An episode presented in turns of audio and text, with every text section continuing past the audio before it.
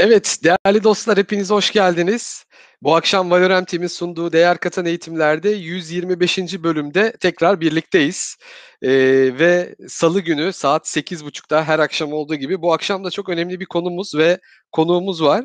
Ee, ben hızlıca onu sizle tanıştırmak istiyorum ama öncesinde ee, yaklaşık bir yıla yaklaşıyor değer katan eğitimler programımızı düzenlemeye başlayalı. Birbirinden kıymetli eğitimler, birbirinden kıymetli içerikler hazırladık. Bunların hepsine YouTube kanalımıza girip abone olabilirsiniz değilseniz. E, sevdiklerinizle de paylaşın ki daha fazla insanın hayatına birlikte değer katalım e, istiyoruz. Şu anda yayınımız Facebook'tan, YouTube'dan, LinkedIn'den, Twitter'dan, Twitch'ten e, ve aynı zamanda Zoom üzerinden gerçekleşiyor. Bütün kanallarda varız. Buradaki bütün linkleri paylaşabilirsiniz. Sorularınız olursa chat ortamından mutlaka sorularınızı iletin toplantının sonunda e, konuğumuza konuyla alakalı soruları iletiyor olacağız ve bu akşamki konu aslında hepimizi çok ilgilendiriyor, yakından ilgilendiriyor. Keşke daha önce konuk alsaydık kendisini diyorum. Çünkü uzaktan çalışmayı konuşacağız, evden çalışmayı konuşacağız. Mina Hanım hoş geldiniz. Hoş bulduk.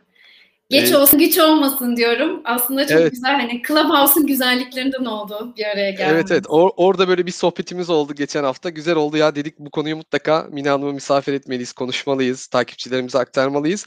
Valla Mina Hanım biz alıştık evden çalışmaya. Neredeyse bir yıl olacak. Ne güzel. Evden çıkmıyoruz artık. Bütün işleri evden halletmeye başladık. Hatta bende öyle bir kafa yapısı oluşmaya başladı ki bir iş, bir proje geldiğinde on, o işe artık şöyle bakıyorum, şu gözle bakıyorum acaba evden ben bu işi yürütebilir miyim? Bir yere bağımlı olmadan dışarıda bir toplantıya gitmem, mekandan bağımsız yapabileceğim bir işse şayet ona daha sıcak bakıyorum. İlla bir mekana bağlıyorsa beni ondan biraz daha uzak duruyorum şimdi. Tabii siz e, ben biraz böyle hem sizde daha önce ortakta dostlarımız vardı. Daha önce de tanışma şansımız Hı-hı. olmuştu. Ya 2012 yılından beri uzaktan çalışma kültürünü hem e, freelancerlara hem de bir yandan kurumlara anlatıyorsunuz. O yüzden hı hı. sizin şu andaki bu bilginize bence e, hem e, iş hayatındaki bireylerin hem de kurumların gerçekten çok ihtiyacı var. O yüzden ben de bu akşam böyle notlarımı alacağım. Size sorular soracağım. Dostlarımız olursa onları da e, aktaracağız. Tabii dünya değişiyor. Bu teknoloji her şeyi değiştirdiği gibi bütün iş yapış şekillerini değiştirdi. Çalışma şekillerini değiştirdi. Yepyeni bir kültür geliyor. Hatta birkaç akşam önce biz Toplum 5.0'ı konuştuk. Bir önceki akşam e, Z kuşağını konuştuk. Yepyeni bir nesil geliyor. Onlar bizim gibi değil, bizim gibi düşünmüyorlar, bizim gibi hissetmiyorlar. Beklentileri farklı. E, e, merak da ediyorum bu uzaktan çalışma kültürü onlara ne kadar uyumlu ya da onlar bu kültürü alıp daha da böyle öteye götürebilirler mi? E, o yüzden şimdiden çok teşekkür ederiz bize bu vaktinizi ayırdığınız için. Başlamadan önce de Mine Dede Koca kimdir? Sizi şöyle kısaca bir tanıyabilir miyiz? Tamam tabii ki. Bu arada ben de çok teşekkür ediyorum. Ben bu konuyu böyle dediğiniz gibi hani 2012'den beri çok anlattığım, konuştuğum iş olarak yaptığım bir şeydi. Ama hiç bu kadar geniş kitlelerin ilgisini çekmemişti. E, dolayısıyla hani pandemiyle birlikte aslında hayatımıza daha da yoğun bir şekilde girdi. Mine Dedek Hoca kimdir? E, 15 senelik profesyonel iş hayatım var. Bunun e, aslında ilk 7 senesinde kurumsal hayattaydım. Sonraki işte bu ikinci e, bölüm diyeyim. Orada kendi ilk önce startup'ımı kurmuştum. Davet Postası adı altında e, bir startup'ım var. Hala da aslında yaşıyor ama hiç ilgi gösteremediğim startup'ım. İşte onu yaparken aslında her şey öyle değişti. Davet postasını yaparken e, onun içinde böyle dijital online davetiye sitesi davet postası. İçinde şablonlar var, davetiye şablonları ve onları işte kime yaptırsam, hangi tasarımcıya yaptırsam diye bakarken e, bu freelancer portallarını keşfettim, global e, portalları. E, o dönemde işte Odesk vardı, freelancer.com vardı, Elance vardı ve ben Odesk'ten, Elance'den birçok işte e, freelance çalışana böyle yaklaşık herhalde 10 farklı ülkeden e, freelance çalışana grafik tasarım yaptırdım. Sonra baktım bu işler çok güzel. E, ben dedim ki ben kendim de o zaman e, freelance çalışayım, bildiğim şeyleri, kendi uzmanlığımda olan şeyleri buradan freelance yapmaya başlayayım. E, e çok aktif çalışmaya başladım freelance işler yapmaya başladım. Sonra Elance'in bir ilanına başvurup onların ülke temsilcisi oldum ve işte o dönemde e, bu konuları anlatmaya, işte gig ekonomi nedir, çevik iş gücü nedir, bunlarla ilgili etkinlikler yapmaya, bunlarla ilgili konuşmaya başladım. E, bir yandan böyle bir uzmanlık alanım gelişmiş oldu ama bir yandan da e, startup ekosisteminde çok aktif bir şekilde e, destek olup etkinlikler yaptım. Yani son işte e, 2012'den bu yana son 8-9 senedir e, hatta işte geçenlerde biriyle konuşuyorduk. İlk girişimciliği sizden duydum, sizin etkinliklerinizden duydum diye. İlk meetup gruplarından birini açan Türkiye'de işte fiziksel girişimcilik etkinlikleri yapan kişilerden biri oldum. Sonra uzaktan çalışarak yani hep e, remote yani bir yandan kendi aslında Startest diye bir firmam var şimdi hatta Happy Work Studio diye yeni bir marka da e, kurdum. Bunlardan hem kendim bir yandan danışmanlık yapıyorum ama bir yandan da hep remote çalışmaya devam ettim. Şimdi biraz sonra onu anlatacağım zaten. Burada hep sanki freelance işler uzaktanmış gibi eskiden bir algı vardı. Ama hayır gerçekten hani günlük işte full time hatta olabilecek işleri de uzaktan yapabiliyorsunuz. Bunlardan bir tanesi de crossover'dı. Çok soru geliyor bana crossover'la ilgili. Herkes çok iş ilanlarını görüyor. E, crossover şu anda hala dünyada en büyük remote e, iş gücüne sahip firmalardan biri. Onların ülke müdürlüğünü yaptım ve o dönemde e, uzaktan çalışmayla ilgili, işte esnek çalışmayla ilgili birçok yerde konuşmalar yaptım, etkinlikler yaptım. E, tabii dediğim gibi hani o 2018-2019 seneleri çok eski bir zaman değil. O zamanlarda bile işte e, aslında bu kadar bilinmiyordu. Hatta size şöyle bir şey söyleyeyim. 2012 senesinde ben etkinlik yapmaya başladım ve o zaman bana Upwork dedi ki biz her şehirde e, bir hani ortak olacağımız bir coworking space'imiz olması gerekiyor. İşte bizim çalışanlarımızın gidebileceği. Bizim coworking space'imiz yoktu. Bir tek yazane vardı. Yani 2012 senesi hani böyle çok 90'lardan falan bahsetmiyorum ya da 2000'lerin başından bahsetmiyorum. 2012'de bizim sadece yazane vardı. E, ondan sonra işte kolektifler, Workington'lar, hatta Urban Station açıldı Maslak'ta. Orada birkaç tane etkinlik yaptım. Ondan sonra işte o dönem bütün bu kuluçka programlarının işte K-Works'un falan açıldığı bir dönemde. Dolayısıyla çok hızlı bir geçiş oldu. Ama bu işte e, uzaktan çalışma, esnek çalışma bu kitlelerin artması aslında onları da besledi. E, sonra ne yaptım? Şimdi de hala yine bir e, cloud danışmanlık firmasının Head of e, Cloud Partnerships'iyim aslında. Bir yandan öyle de bir şapkam var. Bir yandan da ama pandemiyle birlikte aslında bu sadece kişilerin değil kurumların ihtiyacı e, haline dönüştüğü için bu uzmanlığımla birlikte e, aslında işte son bir senedir diyeyim kurumlara, büyük kurumlara da bu geçiş için, bu dönüşüm için, iş yerlerinin dönüşümü için. Çünkü bir şey oldu, bir şoka girdiler e, dediler ki tamam herkes evden çalışacak, işte esnek çalışmaya geçirecek ama nereden başlayacaklarını bilmiyorlardı. Genelde gelen kurumlar bana hep işte nereden başlayacağız, nasıl yapacağız? Onlara bu yolculuklarında destek olmaya başladım. Böyle hikaye. Süper harika çok teşekkürler. O tarihleri ben de hatırlıyorum. O Urban Station ilk açıldığında biz de ben de bir startupta çalışıyordum. O Maslak'ta hemen ön tarafındaki Hı-hı. o Ziraat Aynen. Bankası'nın olduğu bloklardaydım. Gitmiştik, görmüştük oradaki. O sonra pivot etti, şeye dönüştü değil mi? Ee, Urban Station. Workington'a dönüştüler ondan sonra. Ee, önce farklı bir markayla girmişlerdi. Harika. Şimdi aslında ben de son e, tabii nereden baksanız bir buçuk iki yıldır evden çalışıyorum farklı projelerde ve son dört aydır da Amerikalı bir Amerika merkezli Man ICP firmasının Türkiye ülke müdürüyüm. Gördüm, ve burada bir tak, evet. burada bir takım kurduk. 7-8 kişilik bir takım. Aslında biz Amerika'ya çalışıyoruz. Merkezimiz Amerika'da. E, tabii saatler biraz uyum sağlamakta zorluk çekiyoruz bazen. E, ama şöyle bir durum var. Yani Türkiye'de biz bir ofis tutalım mı diye düşündük başlarken. Bir sürü yer baktık. Ya dedik şimdi ofis tutacağız ama kim gidecek, kim gelecek? Ya bizim iş ortaklarımız, çözüm ortaklarımız bile gelmek istemeyebilir bu, bu dönemde. Dedik hiç tutmayalım dedik. İşte Kanyon'dan bir tane paylaşımlı bir ofis tuttuk. Arkadaşlarla 7-8 kişilik bir takım kurduk. Bütün görüşmelerimizi online yaptık onboarding süreçlerini. Ee, arkadaşları işe aldıktan sonra ben onlarla bu şeyde Kanyon'da bir toplantı yaptım ve sonrasında da ayda bir kere falan böyle yüz yüze geliyoruz.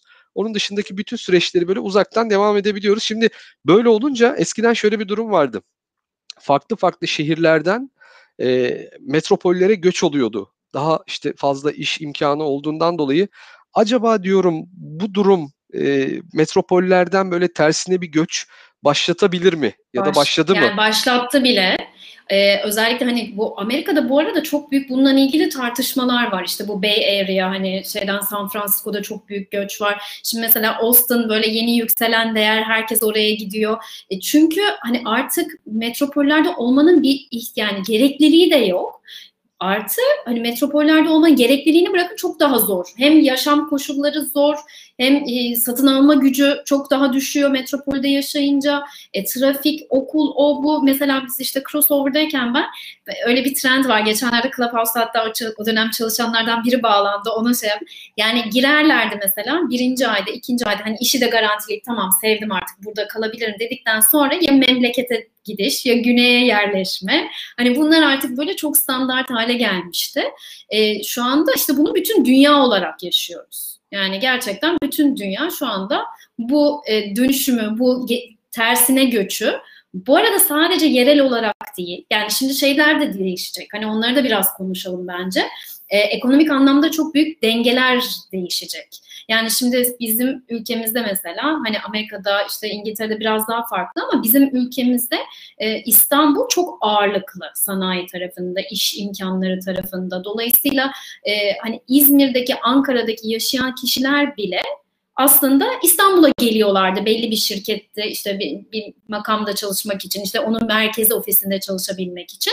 E, şu anda öyle bir şeye ihtiyaç kalmıyor. Aslında şimdi e, yakın zamanda bence şeyleri görmeye başlayacağız. Bu büyük şirketler sonuçta artık çalışanlarını hani yavaş yavaş bu şeyleri de düzenliyorlar. Yasal düzenlemeleri de yapıyorlar. Bu sistemi oturttuktan sonra aslında Doğu illerimizde niye bir sürü yetenekli aslında kişi var. Niye Doğu illerimizden işe almasınlar ki? Niye sadece İstanbul'daki yetenek havuzuyla kendilerini sınırlasınlar? Şimdi mesela dünyada böyle bir şey oluyor. Yani ben şu anda mesela çalıştığım şirket Amerikalı bir şirket. Çoğunluğu Amerikalı ama bütün dünyadan çalışanlar var. E, şimdi yani benim yaptığım işi Amerika'dan birine yaptırmış olsam çok daha belki fazla para verecek ama bana verdiği hani şeye de baktığınız zaman bu arada çoğu şirkette şu anda şöyle şeyler de tartışmalar da var. İşte e, ücret politikası lokasyona göre değişmeli mi, değişmemeli mi? Mesela ben hani şu anda daha şanslı bir kitledeyim. Değişmeyen bir şirkette çalışıyorum. Bazı şirketler açıklıyor diyorlar ki hayır olduğu lokasyona göre. Ama şimdi mesela Türkiye içinde düşünün. Şimdi aynı maaş kazandığınızda X maaş kazanıyorsunuz. İstanbul'da yaşamak mı daha avantajlı? Yoksa işte Ağrı'da yaşamak mı daha avantajlı? E tabii hani okul fiyatı farklı, kira farklı. Dolayısıyla bir anda hayat standardınızı daha yukarıya taşıyacak bir imkana sahip oluyorsunuz. Şimdi bunlar hep böyle şeyleri değiştirecek dolayısıyla. Bununla ilgili hemen bir şey söylemek istiyorum bu arada. Ee, daha önce hep böyle anlattığım bir konuydu bu. Ekonomide e, arama sürtünmesi diye search friction diye bir kavram var. Ve bunu e, insan kaynaklarına uyarlamış üç tane e, bilim adamı ve bundan Nobel ödülü almışlar. E, bu arama sürtünmesi nedir? Aslında işte ihtiyacın farkında olmamak ya da o kaynağa ulaşamamak. Şimdi insan kaynaklarında da şöyle bir şey var. Siz normalde bir işveren olarak kendi sınırlarınız içerisindeki işte aday havuzuyla kendinizi sınırlıyorsunuz. E, aday olarak da siz sadece kendi lokasyonunuzdaki işverenlerle kendinizi sınırlıyorsunuz. Şimdi şu anda bu sınırsızlık hali, istediğiniz yerden istediğiniz firma için çalışabilecek olma e, rahatlığı aslında buradaki dengeyi yani arzla e, talep dengesini bir anda eşitliyor. Yani diyelim ki işte e, şu anda Türkiye'de işte belli bir iş alanında e, çok fazla mezun var ama yeteri kadar iş bulamıyorlar. Tam tersi başka bir ülkede İngiltere'de diyelim ki bundan ilgili hani çok az mezun var ama iş imkanı çok fazla. Ne oluyor? Dolayısıyla buradaki o mezunlardan işe alarak hem istihdam dengeye geliyor. Yani işsizlik çok daha e, şey bir noktaya geliyor, optimum bir noktaya geliyor. Hem de maaşlar. Yani çünkü ondan az bulunduğu için normalde çok daha fazla e, bir yükseklik yaşanacakken çok daha optimum dengeye geliyor. Şimdi bütün bunlar şu anda biz bunları görmüyoruz ama neden? Çünkü yasal düzenlemeler henüz ülkeler tarafından yapılamadı. Bütün şimdi ben işte bu uzaktan çalışma gruplarına da globalde hep üyeyim, hep içer, içlerindeyim. Hep böyle kendi küçük böyle işte şeylerimiz oluyor toplantılarımız. Bir geçen cuma böyle bir toplantı vardı. Herkesin istisnası söylediği şey bu legal düzenlemeler. Yani siz şimdi başka bir ülkeye gittiğiniz zaman e, vergilendirme ne olacak? O ülkeye mi vereceksiniz yoksa işte vatandaşı olduğunuz ülkeye mi vereceksiniz? Şimdi mesela Digital Nomad vizalar çıktı. Yani o kadar popüler bir şey ki bütün ülkeler şimdi bu vizeleri şey yapmaya başladılar, uygulamaya geçirmeye. Niye? E çünkü o insanları ülkelerini alıp o parayı, sıcak parayı ülkeye çekmeye çalışıyorlar. Dolayısıyla ülke ekonomileri için çok cazip bir şey haline geldi bu. Yani bu digital nomadleri çekmek, yani dijital göçebeleri çekmek çok büyük bir ekonomi, çok büyük bir para akışı e, haline geldi. Şimdi bunlar için mücadele etmeye başlayacak ülkeler. Hani herkes yavaş yavaş bunları yayınlayacak. Ama tabii burada mesela geçen gün şeyle konuşuyorduk. Coca-Cola'nın şişeleme e, bölümünü e, bütün işte bu ortak shared service'in başındaki kişiyle. Mesela şu an şirketler şeyden zorlanıyorlar. Sizin çalışanlarınızı e, hani başına bir şey geldiği zaman şirket orada sorumlu. Dolayısıyla başka bir yere gittiği zaman, başka bir ülkede olduğu zaman onun kontrolünden de bir yandan çıkmaması gerekiyor. Yani o legal düzenlemelerin de beraberinde gelmesiyle birlikte bu iş bayağı çığ gibi büyüyecek. Şu anda önünde olan engel bu. Yani benim gibi çalışan kişiler işte bordrolu çalışmıyoruz biz. Biz contractor olarak çalışıyoruz, sözleşmeli olarak. Dolayısıyla hani böyle bir endişe olmuyor. Şirket çünkü diyor ki sen sözleşmelisin işte vergini de e, bütün işte bu hani sağlık e, koşullarını da her şeyden sen mesulsün. Yani aslında biraz böyle bireysel girişimci gibi bir modelde oluyorsunuz. Ee, ama ne oluyor? Bunun şirketin böyle bir sorumluluğu olmuyor. İşte şirketler bunu sorumluluğu eğer bu legal düzenlemeleri çözecek bir yol bulur iseler o zaman bu dijital göçebeler dediğimiz kişiler hatta işte normal yani artık onlar dijital göçebeler diye bir kavram bile belki olmayacak. Çünkü herkes böyle çalışmaya başlayacak. O zaman işte hiçbir yani şu andaki en büyük şey evet dijital göçebelerde aynen en büyük engel şu anda bu. Yani bu engel aşıldığı zaman çok değişik günler bekliyor bizi. Neden? Hani eskiden expat diye bir kavram vardı. Expat olmak vardı. Artık böyle şeyler olmayacak. O kaynaklar oraya harca onlar çok büyük kaynaktı. Oraya harcanan kaynaklar buradaki çalışana dönecek. Farklı şekillerdeki benefitlere dönecek. Dolayısıyla e, yani çok bence güzel çok değişik günler bekliyor bizi. Özellikle çalışanlar açısından. Evet ben şimdi bir de ben de şunu hayal ediyorum aslında. Sürekli aynı yerde yaşamak yerine farklı farklı sevdiğim şehirlerde yaşayabileceğim bir hayat kurabilir miyim diyorum. Yani 38 yaşındayım, evliyim, bir tane ufaklık var. Bunları ben bile düşünüyorsam acaba bu Z kuşağı gençler böyle bir hayat kurmuş bile olabilirler bu arada. Birkaç kişiyi tanıyorum dijitalde iş yapan. Bakıyorum Brezilya'da işte oradan işte hmm. Tayvan'a geçiyor, oradan Türkiye'ye geliyor falan. Farklı farklı ülkelerde böyle işlerini büyütüyorlar çok enteresan hibrit modeller geliyor iş dünyasında. Tabii çalışanlar bir yandan adapte olmakta zorlanıyor. işverenler adapte olmakta zorlanıyor. Ee, siz bu alanda bir de danışmanlıklar veriyorsunuz galiba firmalara evet. değil mi? E- eğitimlerle birlikte evet. danışmanlıklar veriyorsunuz. Çok güzel. Peki o zaman sizin bir sunum da vardı. İsterseniz böyle e, soru sorular da geliyor. Ben soruları da biriktireyim. Kısaca onun üzerinden geçelim. Tamam. Sonra soru cevapla ilerleyelim uygun Tamam olursa. olur tabii ki. Okay. Şimdi zaten sunumda da aslında biraz bunlardan bahsediyor. Yani biraz önce konuştuğumuz şeylerden. Ee, şimdi ilerleyebilirsek bunu da geçebiliriz. Şimdi diyorum ki hani burada özellikle bu bu arada görseli koymamın sebebi de e, hani onu yazıyor oradaki kadın. Aslında birlikte yazıyoruz. Şu anda çok şanslı bir nesil. Hani bir yandan böyle ne kadar şanssızız işte pandemiler onlar bize mi denk geldi falan diyor herkes ama bence değil şu anda biz değişimi yazıyoruz. Değişimin içindeyiz. O yüzden bence ayrıcalıklı bir e, nesliz diyelim. Dolayısıyla hani bunu birlikte yazıyoruz. Şu anda bir değişimin içindeyiz. Aslında bu değişim başlamıştı. İşte hani ben dediğim gibi ben 2012'de başladım ama benden önce de yapanlar var vardı bunu. Daha konuşanlar vardı. Ama şu anda ne oldu? Hani pan, herkes böyle işte pandemiden sonra böyle. Hayır pandemiden sonra olmadı bu. Bir kere onu kabullenmemiz lazım. Bu zaten vardı. Gümbür gümbür geliyordu. Ama e, pandemi bunu çok hızlandırdı. Yani pandemi olmasaydı bu kadar hızlı büyür müydü? İşte yani bu kadar sene içerisinde bu kadar büyümemişti. Bir anda çok büyüdü. Peki e, oradaki hani değişimle ilgili aslında dediğimiz şey ne?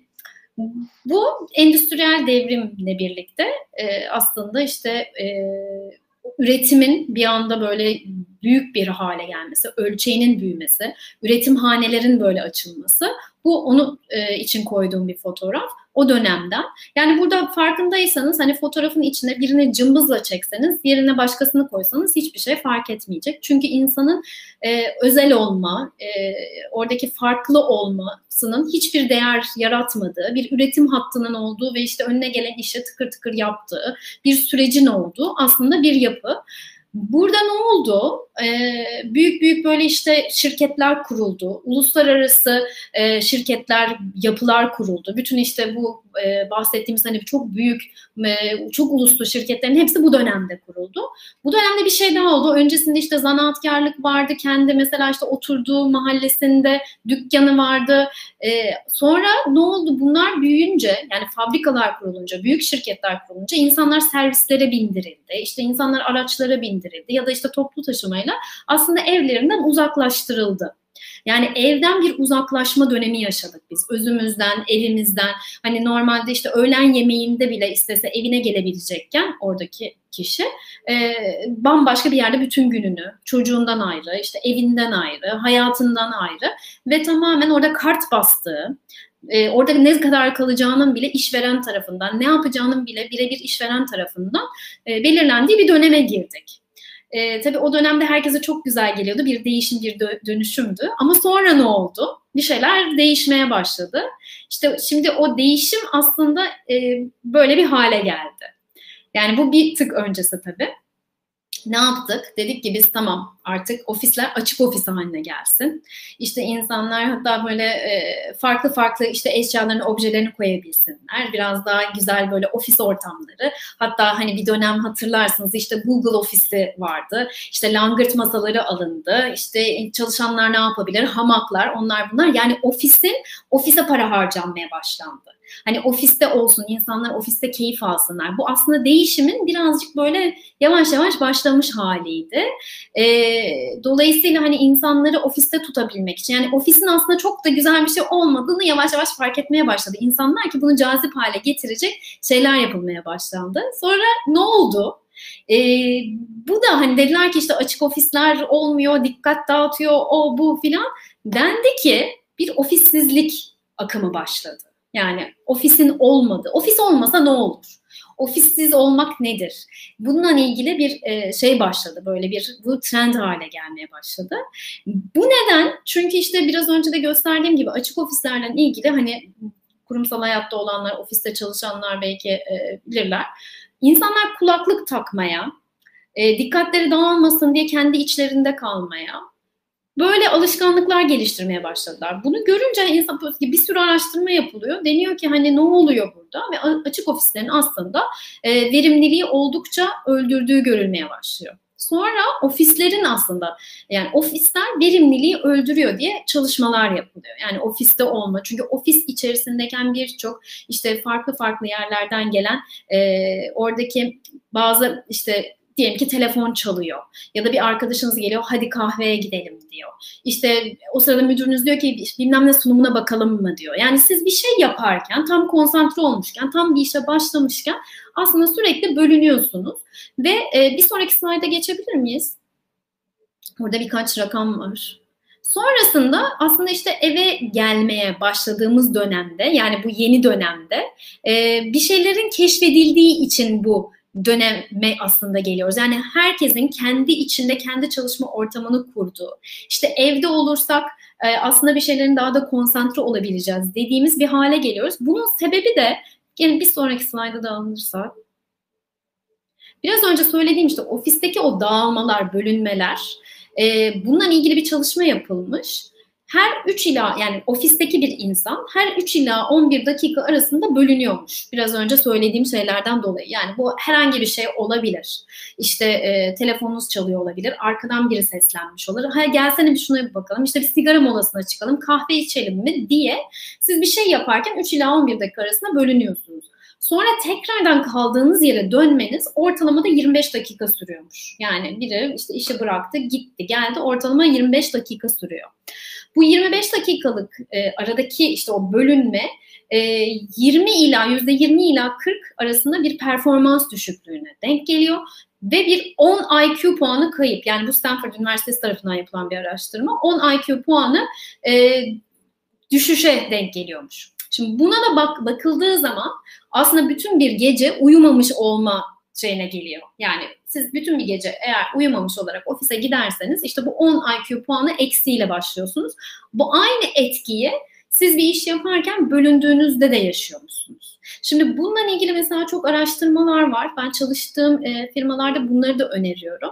Mesela e, bir sizin e, yarattığınız çalışma ortamında tabii şu anda bu arada şunu özellikle altını çizmek istiyorum.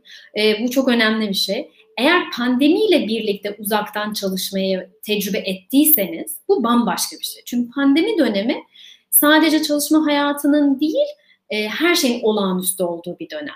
Dolayısıyla bu olağanüstü dönem içerisinde uzaktan çalışmayı değerlendirip ona göre bir e, çıkarıma gitmek, çok uzaktan çalışma benim için iyi, benim için iyi değil, verimli, verimli değil e, gibi değerlendirmeler yapmak çok yanlış. Çünkü neden? Şu anda hepimiz evde ailelerimizle birlikteyiz. Hatta ilk dönemde eve yardımcıları alınamadı. Dolayısıyla her şeyi kendi kendimize yaptığımız, e, sorumlulukların birbirine girdiği, üst üste bindiği e, şeyler var, durumlar vardı. Dolayısıyla da e, başladığınız dönemin aslında olağanüstü bir dönem olduğunu kabul edip bu dönem olmasaydı nasıl olurdu? Zaten bir araştırma yapılmış. Bu araştırmada mesela pandemi öncesinde de uzaktan çalışanlarla e, onlara sorulmuş işte mutlu musunuz uzaktan çalışmaktan diye. Bir de pandemiyle birlikte uzaktan çalışmaya başlayanlara sorulmuş. İkisinin mutluluk düzeyleri arasında bile fark bulunmuş. Yani normalde pandemi öncesinde uzaktan çalışanlar çok daha keyif alıyorlar, çok daha mutlular uzaktan çalışmaktan. Pandemiyle birlikte uzaktan çalışmaya geçenler e, çok daha az mutlular. Neden? Çünkü bir alışma süreci. Şimdi mesela yapılan gene araştırmalar bir işte Mayıs ayında yapılan var, bir geçen e, Aralık'ta yapılan var. Mesela orada yükselmiş. Çünkü neden insanlar alışıyor? Sistemlerini kuruyor, ev düzenlerini kuruyor. Artık belli bir sistematikte ilerliyorlar. Dolayısıyla da bu biraz önce bahsettiğim işte o çalışma metotlarını kendilerine geliştirmeye başlıyorlar. Ee, hem bireylere hem de kurumlara şunu söylüyorum. Mutlaka bölünmeden çalışacağınız böyle e, şeyler yaratın e, aralar yaratın. Yani işte iki saatlik, e, burada mesela Deep Work diye, e, bu Türkçe'ye de çevrilmiş sanırım Cal Newport'un, yazabilirim de, e, bir kitabı var. Orada onu anlatıyor. Diyor ki iki saatlik bölümler yapın kendinize diyor. Çünkü biraz önce işte paylaştığım e, araştırma sonucu ondan kaynaklanıyor. O iki saatlik kısımda mesela tez yazdıysanız, bir proje yaptıysanız bunu yaşamışsınızdır. İlk başta zorlanırsınız, başlayamazsınız. Bir kere oturunca tıkır tıkır hemen akmaya başlar. İşte o derin çalışmaya, derin öğrenmeye girdiğiniz zaman. Orada bölünmeleri başladığınızda oradaki verimlilik ortadan kalkıyor. Oradaki işte hızınız ortadan kalkıyor. Onun için de mutlaka bu bölünmeden çalışacağınız işte iki saatlik, bir buçuk saatlik zamanları ayırmanız gerekiyor. Bu çok önemli bir şey. Ee, Şimdi bu arada bir yorum geldi. Biraz önce söylediğim her şeyi iyi güzel anlatıyorsunuz da şu an yaşadığımız durumun içinde damdan düşer gibi düştük. Çoluk çocuk mahalle. Evdeyiz. Herkes kendine ait odası bir evde yaşama imkanı sahip değil. Aynen öyle. Kesinlikle. Zaten işte biraz önce de onun için bu e, şeyi hatırlatmak istedim. E, bunu, bu dönemi yani bu dönem sonuçta olmamış olsaydı, pandemi dışında siz uzaktan çalışmaya geçseydiniz. Mesela ben uzaktan çalışıyorum senelerdir ama hiç bu kadar çok evde olmamıştım. Çünkü neden? İşte bir coworking space'e gidiyordum, e, bir kafeye gidiyordum, işte Starbucks'tan çalışıyordum, Nero'dan çalışıyordum. Yani hiç bu kadar evimde sürekli olduğum, çocuklarımla olduğum bir dönem yaşamamıştım. Dolayısıyla onun için diyorum yani bu hep her konuda sadece evden çalışma konusunda değil, her konuda olağanüstü bir şekilde yaşadığımız dönem. Dolayısıyla bunu hani işlen bağdaştırmamak lazım. Şimdi normal bir dönemde yani çocukların okulda olduğu, e, dışarıda oturabileceğiniz yerlerin açık olduğu, bu ortak çalışma alanlarını kullanabildiğiniz, bu dönemleri aslında düşünerek o kararı e, ve hani sizin için uygun olup olmadığına bakmanız gerekiyor. Aynı şekilde e, kurumlar da aslında şu anda çalıştığım her kurumu ben uyarıyorum. Diyorum ki bu pandemi dönemini geçiştirmek için yapılan bir çalışma olmamalı. Bu sizin iş hayatı değişiyor. İş yapış şekilleri değişiyor. Sadece mekan değişmiyor. Yani yapılan hatalardan bir tanesi mesela oydu. Ne oldu? Herkes yaptığı işi aynı yaptığı şekilde yapmaya devam etti. Ondan sonra e, tabii iş yapış şekli değişmediği için şimdi mesela yeni iş düzeni burada o özellikle yazdım. Yeni iş düzeninde ne var? Esneklik var. Yani esneklik dediğimiz zaman istediğin yerden çalışma evet ama istediğin zamanda çalışma da var. Dolayısıyla ben sana mail attım neden hemen cevap vermiyorsun beklentisinin olmaması gerekiyor. Ya da işte herkes de e, ben şu anda işte akşam mesela şey tartışmaları var. Artık işte 24 saat çalışıyoruz. Şimdi 24 saat çalışıyoruz neden? Çünkü akşam her şey birbirine geçişken hale geldiği için akşam da çalışır hale geldi insanlar. Ama burada şöyle de bir şey var. Çünkü toplantılar yani normalde iş yerinde iki dakikada birbirine söylediği şeyi toplantı olarak yapmaya insanlar başladılar. Aslında buna hiç gerek yok. Çünkü neden? Bunu zaten değiştirmesi ve dönüştürmesi gerekiyor kurumların. Burada mesela anlık mesajlaşma sistemlerinin kurulması gerekiyor kurumlarda. Dolayısıyla kişilerin birbirleriyle sanki yan yana olduğu zamanki gibi birbirleriyle iletişim, anlık iletişim kurabilmeleri ya da ortak dokümanlar üzerinde yani buradaki tabii e, beraber ortak çalışma teknolojilerinin mutlaka ki yerleştirilmesi gerekiyor. İlk girdiğimiz zaman projeye ben bunları mutlaka bakıyorum. Yani bunlar var mı? Anlık iletişimle ilgili kullandığınız bir teknoloji var mı? Beraber ortak çalışmayla ilgili kullandığınız bir teknoloji var mı? Çünkü verimlilik aslında çok önemli bir şey. Yani bir kazanç. Bu esnek çalışmayla, ofisten bağımsız çalışmayla aslında verimlilik gerçekten çok çok çok yükseliyor. Ama verimlilik deyince de bence şu anki konuşulan verimlilik çok duyuyorum ben. Çünkü verimliliğimiz çok arttı. Diyorum ki burada dikkat edin. Çünkü verimliliğimiz arttı derken siz çalışanlarınızı 8 saat yerine 18 saat çalıştırıyorsunuz ve ondan dolayı mı aslında çıktılar arttı?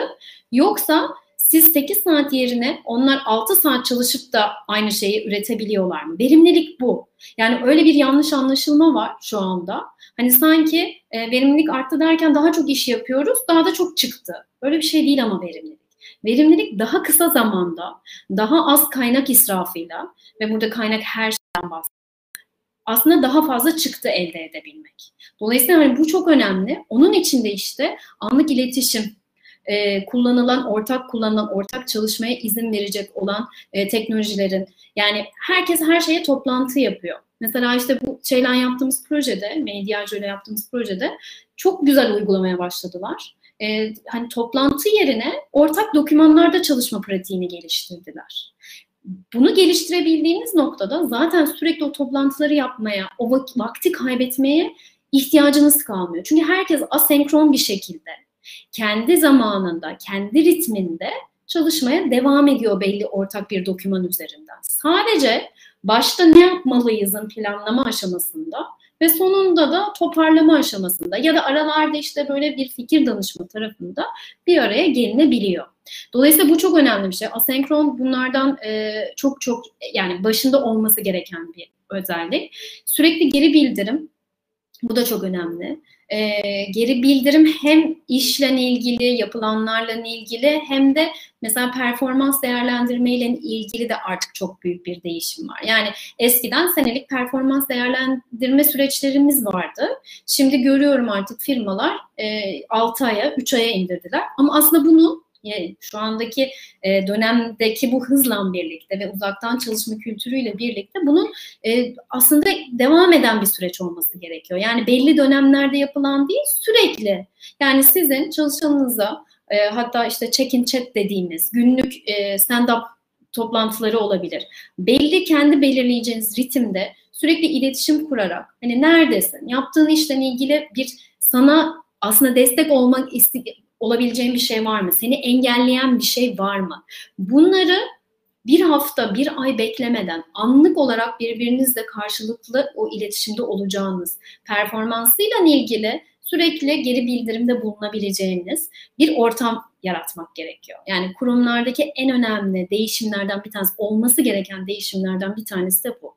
Yani her şey çok hızlı, her şey bu kadar e, çabuk tüketilirken bir kişinin performansını bir sene önce yaptığı bir şeyi hatırlayıp ona göre değerlendirmek çok yanlış. E, zaten böyle şey Türkçesini recency effect diye bir şey var e, psikolojide e, yani son en son olan şeylerin etkisi gibi. Burada şöyle bir şeye bakılmış. Hem çalışan için e, hem de müdür yönetici için bu performans değerlendirme görüşmelerinde son yaşanan olaylar. Yani çalışan orada eğer böyle ters bir durum yaşadıysa kendisi de daha olumsuz bir ruh haliyle giriyor odaya. E, kendi bir başarısızlık yaşandıysa ya da bir başarı yaşandıysa yönetici de o odaya son yaşanan, sona yani o performans görüşmesine en yakın zamanda yaşanan e, olay üzerinden değerlendiriyor. Dolayısıyla orada tabii ki e, bayağı kaçırılan şeyler oluyor. Yani hem olumlu anlamda hem olumsuz anlamda e, kaçırılan şeyler oluyor. Zaten şimdi liderlikte de çok büyük değişimler var. Yani artık yönetici dediğimiz kişilerin e, bir patron işte şunu yap bunu yap değil çalışanı doğru yönlendirerek ona o alanı sağlayarak kolaylaştırıcı olma. E, Gallup'un yaptığı bir araştırma var hani nasıl algılanıyor liderler diye. Eskiden patronum derken e, yöneticim hatta derken şimdi artık koç yani bir koç gibi e, çalışanı aslında koçluk yapıp ona doğru yere yönlendirmek, o alanı sağlamak ve onun yaptığı şeyleri iyi yapabilmesi için o yolu kolaylaştırmak. Aslında liderin de yeni nesil liderin böyle bir görevi var. Burada da bir dönüşüm var. Ve tabii şeffaflık da çok önemli. Yani artık zaten teknolojinin gelişmesiyle dijitalleştiğimiz hayatta her şey şeffaf. Hiçbir, hiç kimseden hiçbir şey saklayamıyorsunuz. Artık her şey o kadar ortada ki. Dolayısıyla yapılan bütün araştırmalarda da şu görülüyor ki e, burada takdir edilen liderler, çalışanın bağlılığının yüksek olduğu şirketlerdeki liderler şeffaf liderler. Yani ne diyorsa, ağzından ne çıkıyorsa onu uygulayan, çalışanına da o alanı yaratan liderler. Dolayısıyla kurumlarda e, liderlikle ilgili Özellikle çünkü liderde eğer o değişim olmazsa, üst düzey liderlik ekibinde o değişim ve dönüşüm olmazsa aşağıya o değişimin inmesi de oldukça güç oluyor. Onun için liderlikle ilgili mutlaka bu çalışmaların eğer bir dönüşüm projesi yapılacaksa, eğer bu esnek çalışmaya geçiş projesi e, şirket içerisinde yaygınlaştırılacaksa hibrit model olabilir, esnek model olabilir. E, kurumunuzun kültürüne, kurumunuzun yapısına hangisi uygunsa ona karar verin. Bunu liderliğin de içinde bulunduğu, liderliğin buna aslında önderlik ettiği hem hareketleriyle hem de uygulamalarıyla bir süreç olması gerekiyor. Bu arada bununla ilgili bir şey daha söylemek istiyorum kurumlarda. Hani bu da çok önemli. Kültür de yani yaptığımız e, çalışmalarda aslında ben kültürle özellikle başlamayı çok seviyorum. Çünkü kültür çok kıymetli bir şey firma kurum kültürü. E, aslında değişen şey bir yandan da kültürünüz. Yani kültür de değişiyor. Ve e, dediğim gibi hani bu sadece mekan bağımsız çalışmak, işte evlerimize taşındık bu mesele değil. Burada aslında bir yandan da iş yapış şeklimizin değiştiğini, hayatın değiştiğini, her şey değişiyor.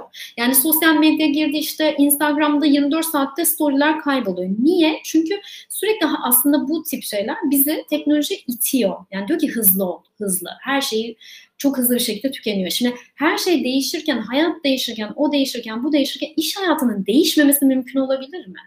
İş hayatı da tabii ki değişiyor. Ama bu değişimin kalıcı olması için, bu değişimin işte iki gün sonra böyle mi yapsak, şöyle mi yapsak gibi kafa karışıklıklarına yol açmaması için orada temelden kültürü, şirket kültürünü de bir şekilde tekrardan ele almak gerekiyor. Yani anlam odaklı kurumlar artık çok popüler kavramlardan biri. Eskiden işte bu son 3-4 senedir yurt dışında çok konuşuluyordu hatta 10 senedir. Türkiye'de de artık bunlar konuşulmaya başlandı. Neden? Çünkü şu anda yeni nesille işte biraz önce konuşuyorduk. Ee, ne dedik? Dedik ki yeni neslin ihtiyacı farklı aslında yeni nesil farklı bir şey istiyor. Yani bizim bu dizayn ettiğimiz süreçler belki şu andaki bir önceki nesil için çok uygun olmayabiliyor. Onlara ters gelebiliyor. Ama şu anda şirketlerin dizayn edilen süreçlerinde daha çok vakit geçirecek olan bu yeni nesil. Yani belki işte siz 10 sene sonra emekli olacaksınız. O yeni nesil belki 20 sene, 30 sene bu şirket kültüründe çalışacak. Dolayısıyla şirketlerin aslında geleceğe karşı kendilerini hazır hale getirmeleri lazım. Hatta e, artık liderlikte hani zamanlar ötesi bir liderlik modeli. Yani her duruma uyumlu hale gelebilmek. Olan değişikliklere kolay uyum sağlayabilmek. Aynı şekilde kurumlar içinde. Yani burada yapılan şey aslında hadi bakalım pandemiyi değiştir, geçiştirelim, pandemiden sağ salim çıkalım değil. Bundan sonra bir şeyler değişiyor. Biz buna nasıl kendimizi uyumlu hale getirmeliyiz? Dolayısıyla hani burada bakıp bizim kültürümüz ne, şu anda yerleşik olan bizim davranışlarımız ne, duygularımız ne, zihniyet yapımız ne? Bunlara bakıp bunlarla ilgili o gitmek istediğimiz işte o gelecek yeni iş yapış modellerinde ortaya anlamı koyup yani bizim bu dünya için aslında daha iyi yapacağımız şey ne? Bu dünyaya katacağımız değer ne? Yani burada çünkü bazen işte misyon, vizyon bunlarla karıştırılabiliyor e, amaç, anlam. Ama bu değil. Bu amaç aslında daha farklı bir şey. Burada karlılık değil ya da işte ciro değil. Bunlar zaten devamında geliyor. Yani siz doğru bir kültüre oturttuğunuz zaman, siz çalışan bağlılığını orada sağladığınız zaman, çalışanı dinleyip çalışanın isteğine göre cevap verebildiğiniz zaman zaten işte bakıyoruz bütün Great Place to Work şirketleri yurt dışında da hepsi çok daha e, karlı şirketler, hepsi çok daha performansı iyi şirketler. Dolayısıyla burada bunu fark ediyor aslında. Yani şu anda şirketlerin fark ettiği şey bu oldu. Ben çalışanıma yatırım yaparsam, çalışanımı mutlu edersem, onun bağlılığını arttırırsam aslında sonunda zaten oradaki performans da artacak ve şirkette daha iyi yere gelecek. Peki şimdi kişilere baktığımız zaman bu, bu arada bir yandan şey de geliyor. Ee, sorular da geliyor. Siz takip ediyorsunuz galiba değil mi Ziya Bey? Var mı şu anda şey? Evet evet en son en son soruları toparlayıp En yönlendiriyor olacağım. Tamam. Evet evet. Tamam. aha. Arada dedim şey yapabilir miyiz? Peki şimdi uzaktan çalışma ge- geçmek için yani diyelim ki bir birey olarak e, neye ihtiyacınız var? Burada aslında tabii en temelinde bilgisayar. Zaten kurumların bazı kurumlarda çoğu kurum hazırdı bu arada. Hani zaten yapılan araştırmalar da gösteriyor. Yani Türkiye'de de %70'den fazla firma buna hazırmış teknolojik anlamda, altyapı anlamında. E, dolayısıyla hani bununla ilgili aslında bir problemimiz yoktu çoğu şirkette. İyi bir internet bağlantısı. İç motivasyon çok önemli. Neden? Çünkü esnek yapıda aslında çalışma zamanınıza siz karar veriyorsunuz. Yani orada işte e, kimse size işte şu zamanda şu işi yap demiyor. Sadece her şeyin, her projenin bir aslında e, bir termin süresi oluyor. O termin süresinde yapmanız bekleniyor. Dolayısıyla da orada siz kendiniz bunu ayarladığınız için e, ne yapıyorsunuz? Kendi iç motivasyonunuzun olması gerekir ki siz o düzeninizi kendiniz yaratıyorsunuz. Aslında yetişkin olma yani iş hayatında da yetişkin gibi size davranıldığı, sizin de o yetişkin olma sorumluluğunu üstlendiğiniz bir dünyadan bahsediyoruz. Düzenlilik de yine aynı şekilde. Yani işte son güne bırakmamak. Ee, bir şeyleri hani ofis ortamında çünkü birbirinizde işte daha bir belli bir yapı içerisinde olduğunuz için bir şeyler daha işte o düzene siz de ayak uyduruyorsunuz ama burada bu esnek yapı içerisinde e, bir düzen sağlamanız gerekiyor daha verimli olabilmek için. İyi zaman yönetimi bu yine aynı konuyla ilgili. Sanal iletişime yatkınlık. Çok zorlananlar oldu. Yani sanal iletişimden dolayı e, bunun eksikliğinden yani yüz yüze iletişimin eksikliğinden dolayı çok zorlananlar oldu. Bu e, geliştirilmesi gereken yetkinliklerden biri. Yani yeni dünyada gerçekten sanal iletişim, sanal iletişim üzerinden e, bir şekilde o iletişimi kurup oradaki aslında bağlılığı sağlamak bunlardan biri. Şimdi burada şöyle bir şey geliyor. İşte her şey çok dijitalleşti, her şey işte çok e, sunileşti gibi. Şimdi e, burada şuna ben katılmıyorum. Şimdi benim mesela son işte 2-3 çalıştığım, uzaktan çalıştığım şirkette e, biz hepimiz uzaktan çalışıyoruz. Hepimiz dünyanın farklı yerlerindeyiz.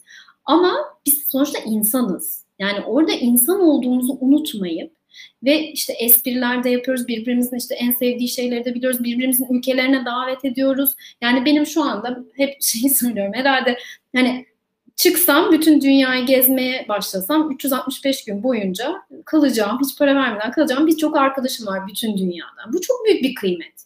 Yani çünkü herkesin farklı kültürleri tanıyorsunuz, farklı insanları tanıyorsunuz.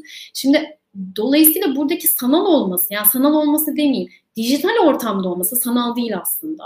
Dijital ortamda olması o iletişimi sizin karşılıklı insandan insana olan iletişim gerçekliğini değiştirmiyor. Yine karşınızda bir insan var. Dolayısıyla hani burada bazı böyle endişeler oluyor. İşte her şey çok dijitalleşti. Evet ama karşınızdaki insan olduğunu düşünüp işte nasılsın? Bugün iyi misin? Yani toplantıya başlarken nasıl geçti günün? İşte çocuklar bugün yani aslında biraz daha yani şey bilmiyorum hissiyat aslında dinleyicilerimizden onu da alabiliriz ama çok daha insani faktörlerimizin işin içinde olduğu bir dünya aslında. Yani çoğu ben mesela çok duyuyorum çoğu insana işte iş arkadaşımın çocuğunu ilk defa gördüm ya da işte evcil hayvanını ilk defa gördüm. Yani birbirimizin hayatına evet belki rahatsız olduğumuz durumlar da oldu ama birbirimizin özel hayatında aslında daha çok kesite görüp biraz daha belki empati e, duygumuzun bile geliştiği bir dönemden geçtik aslında. E, mesela işte ben özellikle e, her toplamda bir şey söylemiştim çocuğu olan birine. Diyorum ki bundan rahatsızlık duyma. Yani eğer evden çalışıyorsa çocuğumuz da gelecek. İşte oradaki e, evcil hayvanımız da gelecek. Çünkü evin içindeyiz ve bu da bizim zaten hayatımızın bir parçası.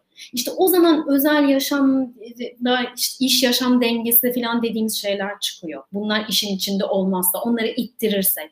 Çünkü aslında ne onlar da hayatımızın parçası, iş de hayatımızın parçası. Yani niye birbirine iki taraf olsun, birbiriyle sürekli çekişen, özel hayat bir yerden çekiştiriyor, iş bir yerden. Niye böyle olsun ki? Aslında iş, özel yaşam harmonisi diyorum ben. Çok seviyorum. Çünkü eğer keyif aldığınız, keyif alarak yaptığınız bir işi yapıyorsanız zaten hani bunu sizin için işte onu dengelenecek bir şey olarak da görmemeye başlıyorsunuz.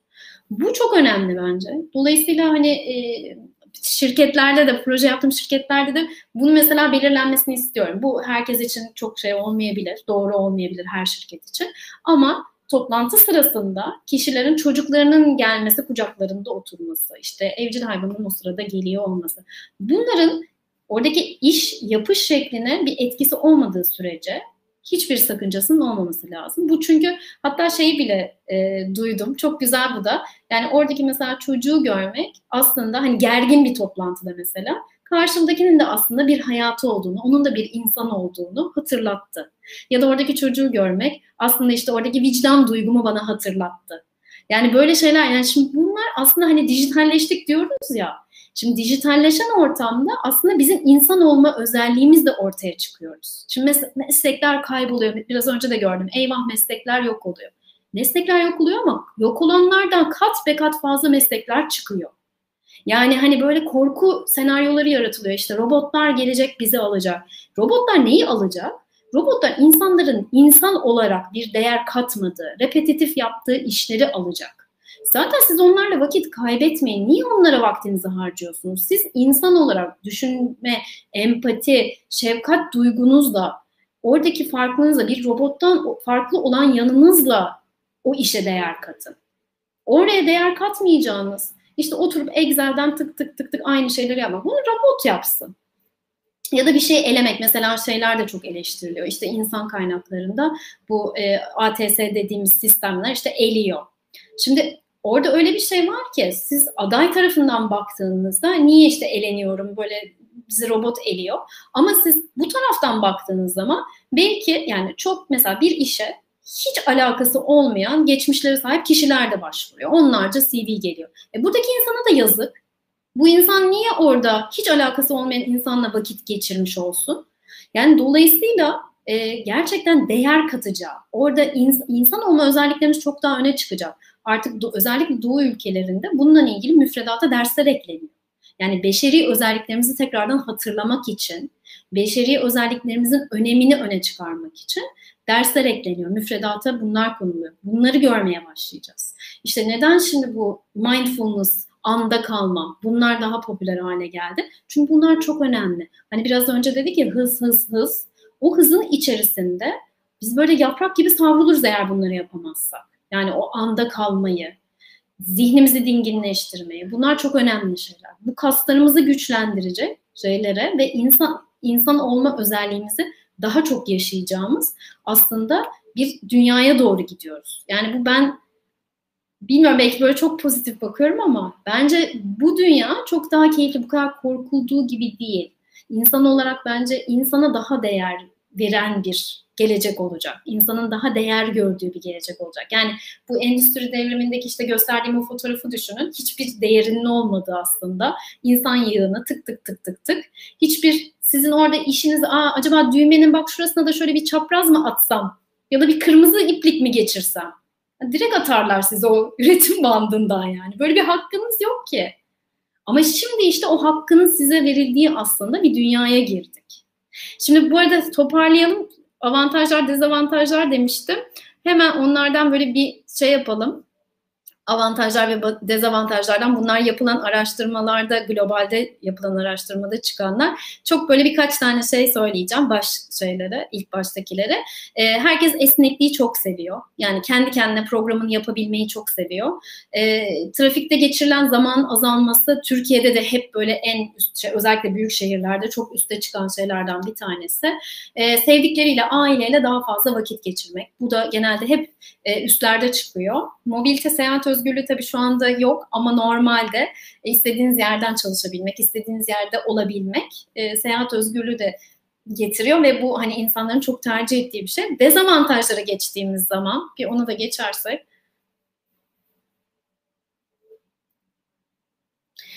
Ee, burada da işte bu evdeki hani biraz önce de bir dinleyicimizin de paylaştığı gibi evdeki dikkat dağıtıcılar. Yani bu herhangi bir şey olabilir. Kapının çalması da olabilir, kargonun gelmesi olabilir, evdeki işler olabilir. Bu dikkat dağıtıcıların en büyük aslında dezavantaj olduğu söylenmiş. İş arkadaşlarıyla birlikte çalışamama, biraz önce söylediğimiz işte özellikle hani bir arada çalışma teknolojileri şirketlerde yok ise o zaman e, o imkanlara sahip olamadıkları için bu konuda çok zorlanıyorlar. Ama şöyle bir şey söyleyeyim, hemen sonrasında kendini yalnız hissetme var. E, yapılan bütün hani hem Türkiye'de hem dünyadaki araştırmalar ofise dönmenin, yani ofise niye gitmek istiyorsun dediği zaman çalışanların birinci sırada söylediği şey sosyalleşme. Yani kimse işte ben toplantılar için gitmek istiyorum demiyor. Yani sosyalleşme gerçekten birinci sırada çıkıyor. Bunda da önemli olan şöyle bir şey var. Ofise gitmek istiyor olabilir. Bazısı gitmek istemiyor olabilir. Buradaki önemli olan kim ne istiyorsa ve ne zaman istiyorsa onu yapabilme özgürlüğü olsun. Aslında buradaki kilit şey bu. Esnek dediğimiz şey aslında bu. Zihniyetin esnek hale gelmesi ve insanların tercihlerini hani biraz önce dedik ya e, aslında burada yaptığımız şey yetişkin gibi davranmak. O yetişkin olma hakkını kullanabileceği bir dünya yaratmak aslında çalışanın. En temelindeki şey bir kurumun yapması gereken şey bu bakış açısında olmak. Yani çalışanımın ihtiyacını çalışanın benim karşımda bir yetişkin var. Dolayısıyla sürekli bu kontrolcü olma halinden işte her şeyi kontrol edelim. Acaba çalışıyor mu çalışmıyor mu? Şu anda e, film mi seyrediyor? Acaba işte benim verdiğim işi mi yapıyor? Bunların yani bu küçük detayların artık olmadığı, onun karşıdakinin bir yetişkin olduğu ve verilen sorumluluğu, verilen zaman içerisinde zaten yapacağı inancı ile karşımızdaki çalışana davranmamız gerekiyor. Sistemlerimizin de buna göre oluşturulması, kültürümüzün buna göre yeniden dizayn edilmesi gerekiyor. E, bu arada global fırsatlardan böyle eğer bireysel olarak bundan ilgilenen varsa, uzaktan çalışmayla yani sadece freelance olarak çalışma değil tam zamanlı uzaktan çalışma e, imkanlarıyla da ilgilenenler varsa bir sonraki slayda geçebilir miyiz? Birkaç tane firma sevdiğim firmalardan koydum. Bu firmaları çok seviyorum ben. E, Haccar kültürü çok güzel olan bir firma. GitLab zaten uzaktan çalışmanın kitabını yazmış denir ya gerçekten kitabını yazdılar. Her şey open source hepsini e, şey yapıyorlar, paylaşıyorlar herkesle. Yani uzaktan çalışmaya geçecek olan herkese böyle bir el kitabı yaptılar. Zapier de öyle. Onların da çok güzel el kitapları var. Ee, ben yaptığım bütün projelerde mutlaka bu firmalardan bahsediyorum. Onların el kitaplarını hep paylaşıyorum proje ekipleriyle. Çünkü çok büyük öğrenimler var. Çok güzel kültürle ilgili uygulamaları var. Buffer'ın aynı şekilde. E, otomatik zaten şey WordPress'in olduğu e, firma. Hotjar bu arada şeyde Avrupa'da Hani saat farkından dolayı da bir sorun yaşamazsınız. E, ama zaten so- yani kimse size hangi saatte ne yaptığınızı sormuyor. Yani öyle şimdi mesela buradaki fark şu. Hani bu global uzaktan çalışan firmalarla işte normalde bir yerleşik bir yerde bir lokal e, bir firmanın uzaktan çalışmaya geçmesi arasında şöyle bir fark var. Global firmalarda zaten herkes uzaktan çalıştığı için mesela Slack kullanıyoruz biz. E, kimse hani anında zaten cevap beklemiyor size. Çünkü birileri uyuyor, birileri uyanıyor. Herkes kendi ritminde, o asenkron çalışma düzeninde belirlenen zamanlar içerisinde çalışıyor. Dolayısıyla da hani sadece işte toplantılarda bir araya geliyorsunuz. Birbirinizi işte güncelliyorsunuz. E, burada tabii bu çok önemli bir fark. Burada firmalar yani yerleşik belli bir yerdeki yerel firmalar bu düzene geçerken e, bundan ilgili eğer global değillerse Orada belli zamanları mesela ortak çalışma zamanı olarak belirleyebilirler. Yani o çalışma işte 3 saat, 4 saat diyelim ki bir zaman aralığında herkesin online olması mesela beklenip herkesin o süre içerisinde mesela ortak çalışma zamanlarını, toplantıları bu zamanlara e, koymaları istenebilir, beklenebilir. Bu arada şey de çok önerdiğim bir şey. işte bu toplantı hep toplantı toplantı toplantı biraz önce de konuştum. Ee, burada toplantısız günler yapamıyorsanız e, toplantısız yarım gün en azından. Çünkü herkesin şu anda derdi e, bakıyorum takvimlere de bakıyorum sabah akşama kadar toplantı. Yani o kadar çok toplantı var ki üst üste zaten sizin hani o toplantılar arasında iş yapabilmenize imkan yok. Yani ve zaten o toplantılarda konuşulanları hayata geçirebilmenize de imkan yok. Ondan sonra ne oluyor? Akşam çalışıyorsunuz. Akşam çalıştığınız zaman da bütün gün 24 saat neredeyse çalışmış gibi hissediyorsunuz. Bu çok normal ve bu sürdürülebilir değil. Yani kurumların acilen bu konuyla ilgili adım atmaları gerekiyor. Bu konularda zaten yardımcı oluyorum. Hani böyle bir düzenin devam edebilmesine imkan yok. Yani ben kurumlardan cevap alamıyorum maillerimi çünkü o kadar yoğunlar ki mesajı görüp ona cevap veremiyorlar. Yani şimdi ben de mesela gün içinde kaç tane farklı iş yapıyorum. Ben de çok yoğunum. Ama ben ne yapıyorum? Artık gün, bir güne üç taneden fazla toplantı almıyorum. Her toplantının arasında en az, en az yarım saat zaman koyuyorum. Çünkü ne yapıyorum? Bir toplantıdan çıkıyorum. Diğerine kadar görmediğiniz hayatınızdaki şeyler var. Neler onlar? WhatsApp mesajlarınız, özel hayatınızla ilgili yapmanız gereken aramalar, gelen telefonlar, kapıyı kapının çalması, evde yemek yapmak, çocukla ilgilenmek. Bütün bunlar sizin o aslında takviminizde toplantıların dışında da olan şeyler ama onların hiçbirini takvime koymuyorsunuz. Ama onları takvime koymuyorsunuz deme, demek onların olmadığı anlamına gelmiyor. Onlar oradalar, hayatınızdalar.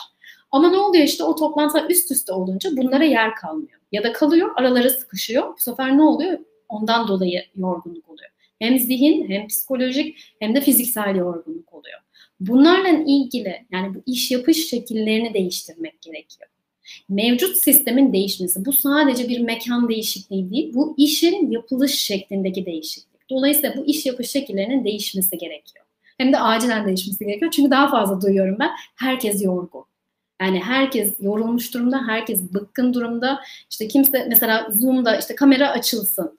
Şimdi yeni bir araştırma okudum deniyor ki hani Zoom yorgunluğunun önüne geçmek için kameralarınızı kapatın. Çünkü sürekli kendine bakmak, sürekli işte öyle miyim, böyle miyim falan diyorlar ki kapatın. Sadece işte mesela söz alacağınız zaman açın, kendinizi hani gösterin, oradaki iletişimi sağlamak için. Dolayısıyla böyle ufak ufak şeyler var. Hani daha konuşursam ben çok şey olur. Son olarak bir örnek uygulamalara da bakarsak şirketlerde neler var bu yeni düzenle ilgili. Bunlar çok hoşuma giden şeyler, uygulamalar. E, home office kur, e, kurma ödeneği veriliyor mesela. Hani siz evinizde bir ofis ortamı kurmak istiyorsanız bununla ilgili ödenekler var. Bazı şirketlerde globallerde özellikle bu benim biraz önce gösterdiklerimde tatil ödeneği var. Yani size tatile gidiyorsunuz diye ekstra para veriyorlar. Hatta e, arkadaşını ziyaret etme ödeneği var GitLab'da mesela. Diyor ki ekip arkadaşını ziyaret etmeye gidersen bendensin diyor. Uçak paranı falan her şeyi karşılıyor. Oradaki arkadaşınla işte iletişimini e, daha güçlendirmen için. Wellbeing ödenekleri zaten bunlar en e, çok gördüğümüz şeyler. Ve şirket gezileri yani e, şeyler de hani tamamen remote uzaktan çalışanlar da senede bir kere iki kere bir araya geliyorlar. İşte oradaki hani o samimiyetin oluşması, ekip içerisindeki bağlılığın oluşması için bunları da özen gösteriyorlar. Böyle diyeceğim. Böyle hızlı hızlı anlattım vakte sığdıralım diye. O kadar büyük bir konu ki tabii bu derya deniz yani. Çok fazla boyutu olan bir konu. Psikolojik boyutu, kültür boyutu, o kadar fazla boyutu var ki onun için böyle toparlayabilmişimdir umarım. Sizin sesinizi ben duymuyorum ama Evet, süper. Çok teşekkür ederiz. Ağzınıza sağlık. Çok keyifli bir sunum oldu. Ben de bir sürü not aldım. Sorular da geldi dostlarımızdan. Onları yöneltelim size. Tabi bu arada arkanızdaki o Valorem logosunu yapan Aras'a da buradan teşekkür edelim. Yani evde ufaklıklarla çalışmanın güzel yanları da var. Ee, Aynen öyle. bü- bü- büyük oğlunuz 10 yaşında Aras Valorem'i yazdı. Yaptı. E, kalpleri de ufaklığın adı neydi? ufaklık Emre de kalpleri yaptı. Ha, Emre de kalpleri yaptı. Bir takım çalışması oldu toplantıdan önce. Teşekkür ederiz onlara. Şimdi şeye çok katılıyorum yani ofiste çalıştığımız zamanlar e, aslında bu kadar yorulmuyorduk. Bunu kimle konuşursam herkes aynı şeyi söylüyor. Orada da çok güzel püf noktalar verdiniz aslında. Bütün günü e, Zoom toplantılarıyla doldurup e, akşama da yapmak zorunda kaldığımız işleri biriktirirsek o gün gerçekten işlerin altında kalmış gibi hissederiz. O yüzden katılıyorum. Mümkün mertebe az Zoom toplantısı, araya yarım saat, bir saatlik boşluklar ve hayat içerisinde yapmamız gerekenler ve o toplantı sonrasındaki yapılması gereken işte aksiyonları planlamak belki böyle planlı programlı çalışmak için e, faydalı olacaktır. Bu arada onunla ilgili bir şey daha söyleyeceğim. Bu da önerdiğim şeylerden. Özellikle işte üst düzey yöneticilere soruyorum. Diyorum ki ekipleriniz, ekip üyeleriniz eğer yakınlarda oturuyorsanız e, yürüme toplantıları. Yani bir yandan yürüyüp bir yandan açık hmm. havada toplantı yapın. Walking meetings deniyor bu. E, oldukça yurt dışında hani popüler bir kavramdı zaten pandemiyle birlikte hem açık havadasınız hem kan dolaşımı e, sağlanıyor hem de bir değişiklik yani hep oturma pozisyonunda olmuyorsunuz en azından. O değişiklik de çok iyi geliyor. Bunu da öneriyorum. Evet süper. Ee, güzel bir soru da e, Bora Bey'den gelmiş. Evde çalışırken evdeki ilişkileri etkin yönetmeyle alakalı somut önerileriniz olur mu demiş. Bora'ya sevgilerimle bu arada. Şöyle e, şeylerle mi ev evdeki ev ahalisiyle gibi anladım galiba değil mi? Yoksa ev diğer ev işleriyle Ben de ben de öyle anladım. E, ev, ev ahalisiyle ilişkileri yönetmek diye anladım. Yani ben şöyle yani oradaki sınırları mesela geçen gün bir şeyde yurt dışı bir Clubhouse şeyindeydik böyle orada konuşuldu. Böyle farklı farklı yöntemler var. Ee, bir tanesi mesela pazar günü hani önümüzdeki hafta neler var? Yani benim şu şu şu saatlerde özellikle eşler arası bence paylaşım çok önemli. Hani benim şu saatlerde bak önemli toplantılarım var. Ben eşimle onu yapıyorum. Hani şu saatte diyorum ki mesela şimdi içeride çocuklar da o ilgileniyor. Çünkü biliyor ki benim bu saatim şu anda hani bu şeyde olacak, yayında olacak. Dolayısıyla onları paslaşabilmek ama onları baştan işte belirleyebilmek ve o zamanı hani karşılıklı karar vermek. Yani şimdi çocuklar da biliyorlar ki ben hani bazen mesela açık oluyor zaten kapı. O zaman diyorum ki tamam bunda gelebilirsiniz. O toplantıda bir şey sormaya falan gelebiliyorlar. Ama şimdi yayındayken hani çok acil bir şey olmadığı sürece beni rahatsız etmiyorlar. Şimdi o sınırları belirlemek e, çok önemli ve o sınırları herkesin aslında biliyor olması ve herkesin uyguluyor olması çok önemli. Çünkü o sınırları bilirseniz e, her iki taraf için de çok daha rahatlatıyor ilişkiyi. Yani hatta her iki taraf demeyeyim her dört taraf bizde mesela. Hani bizde tek uymayan bu kurala kedi. Normalde şimdi kapı kapalı öyle olmasaydı her toplantıda mutlaka bir geçiş yapıyor. Herkes bir tek o uymuyor kurala. Evet süper. Peki ben not almıştım mesela benim sorum olsun bu. Ee, uzaktan ya da evden çalışanlar için kullanmalarını önerecekleri, öğreneceğiniz bir uygulama, bir aplikasyon, bir yöntem var mı paylaşabileceğiniz? Yani çok var bu arada. Hani ilk önce bir slide koymayı düşünmüştüm. Sonra böyle şey de yapmak istemiyorum. Hani birini diğerinden ayırıyor olmak istemiyorum. Çok sevdiğim uygulamalar var. Bu arada Remote Tools diye de site var. Orada da böyle hani farklı farklı e, uygulamaları görebilirsiniz. Benim mesela çok sevdiğim, en sevdiğim şeylerden bir tanesi Sokoko diye. Hatta ben burada onun temsilciliğini de yapıyorum. Bir dönem e, şeyde yani o yatırım portföyünde onun pazarlamasını yaptım. Sokoko diye bir mesela aplikasyon var. Sojojo diye yazılıyor. Bayılıyorum. Neden? Çünkü ofis yani kendi ofisinizi orada oluşturuyorsunuz. Dijital ofis. İşte odalarınız var. Mesela ofis kendinize yani Mine'nin ofisi diyebiliyorsunuz. Ben geliyorum kapıya tık tık tık bayağı tıklatma şeyi var, sesi var. Ondan sonra odadayken mesela biz yan yana aynı anda kameramızı açıp sanki işte ofiste çalışıyormuşuz gibi yan yana birbirimize konuşabiliyoruz. Oradan Zoom'a geçebiliyoruz, Teams'e geçebiliyoruz. İşte Slack'le entegrasyonu var, mesajlaşabiliyoruz. Mesela bu hani Sokoko gerçekten en sevdiğim şeylerden bir tanesi. E, Slack çok kullanıyorum. Slack bence çok kullanışlı. Neden? Çünkü işte benim mesela kaç tane Slack hesap e, takımım var? Herhalde bir 6-7 tane farklı Slack takımım var. Bunu neden seviyorum? Çünkü işte e, aslında biraz önce hani dedim ya WhatsApp. Yani WhatsApp benim için daha mesela kişisel bir şey aslında. Hani Slack'te biliyorum ki işte bu işimle ilgili bu mesajlar geldi. Şu projeyle ilgili bu mesajlar geldi. Çok güzel bir filtreleme olabiliyor. O yüzden onu da çok seviyorum. E, tabii Zoom çok kullanıyoruz.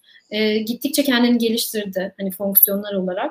Etkinliklerde de aslında güzel bir şekilde kullanılıyor. Ee, başka çok kullandığım, ha, Loom, Loom kullanıyorum mesela. Loom'la e, videoları çekebiliyorsunuz. Mesela özellikle ekiplere bunu öneriyorum. Hani günlük birbirinize update geçeceğiniz şeyleri videoya çekip videoyla aslında birbirinize e, iletmek. Dolayısıyla hani işte asenkron çalışmayı da çok böyle o destekleyen şeylerden bir tanesi. Notion çok kullanıyorum. Notion çok sevdiğim e, şeylerden bir tanesi. Notion e, hatta yani böyle site bile yapabiliyorsunuz oradan. Onları paylaşabiliyorsunuz. Şimdi yeni bir şey e, çok kullanıyorum. Onu da çok seviyorum. Hatta onların danışma kurulundayım diyeyim. Almanak diye bir şey. Alma, C ile yazılıyor. Almanak. E, Almanak da çok kullanıyorum. Ne yapıyorlar biliyor musunuz? Onlar da açık e, kaynak e, iş şablonları diyeyim. Yani açık kaynak şeyi sitesi ama hani normalde bu kodlar için kullanılan kavramı onlar bütün bu e, işle ilgili e, dokümantasyonla ilgili şeyleri uyarlamışlar. İşte aklınıza gelen her türlü şablonu bulabiliyorsunuz. Her türlü dokümanı bulabiliyor. Herkes paylaşıyor. Şirketler paylaşıyor. Bizim işte mesela kültür kitabımızı paylaşıyorum. Bizim işte toplantı e, notları şeyimizi paylaşıyorum gibi. Bunlar şimdi aklıma gelenler. Bunları çok seviyorum. Bunlar böyle en keyifle kullandıklarım. Valla ben not almaya çalıştım ama yetişemedim. Sizden rica etsek toplantıdan sonra bunları olur, olur tabii e, ki.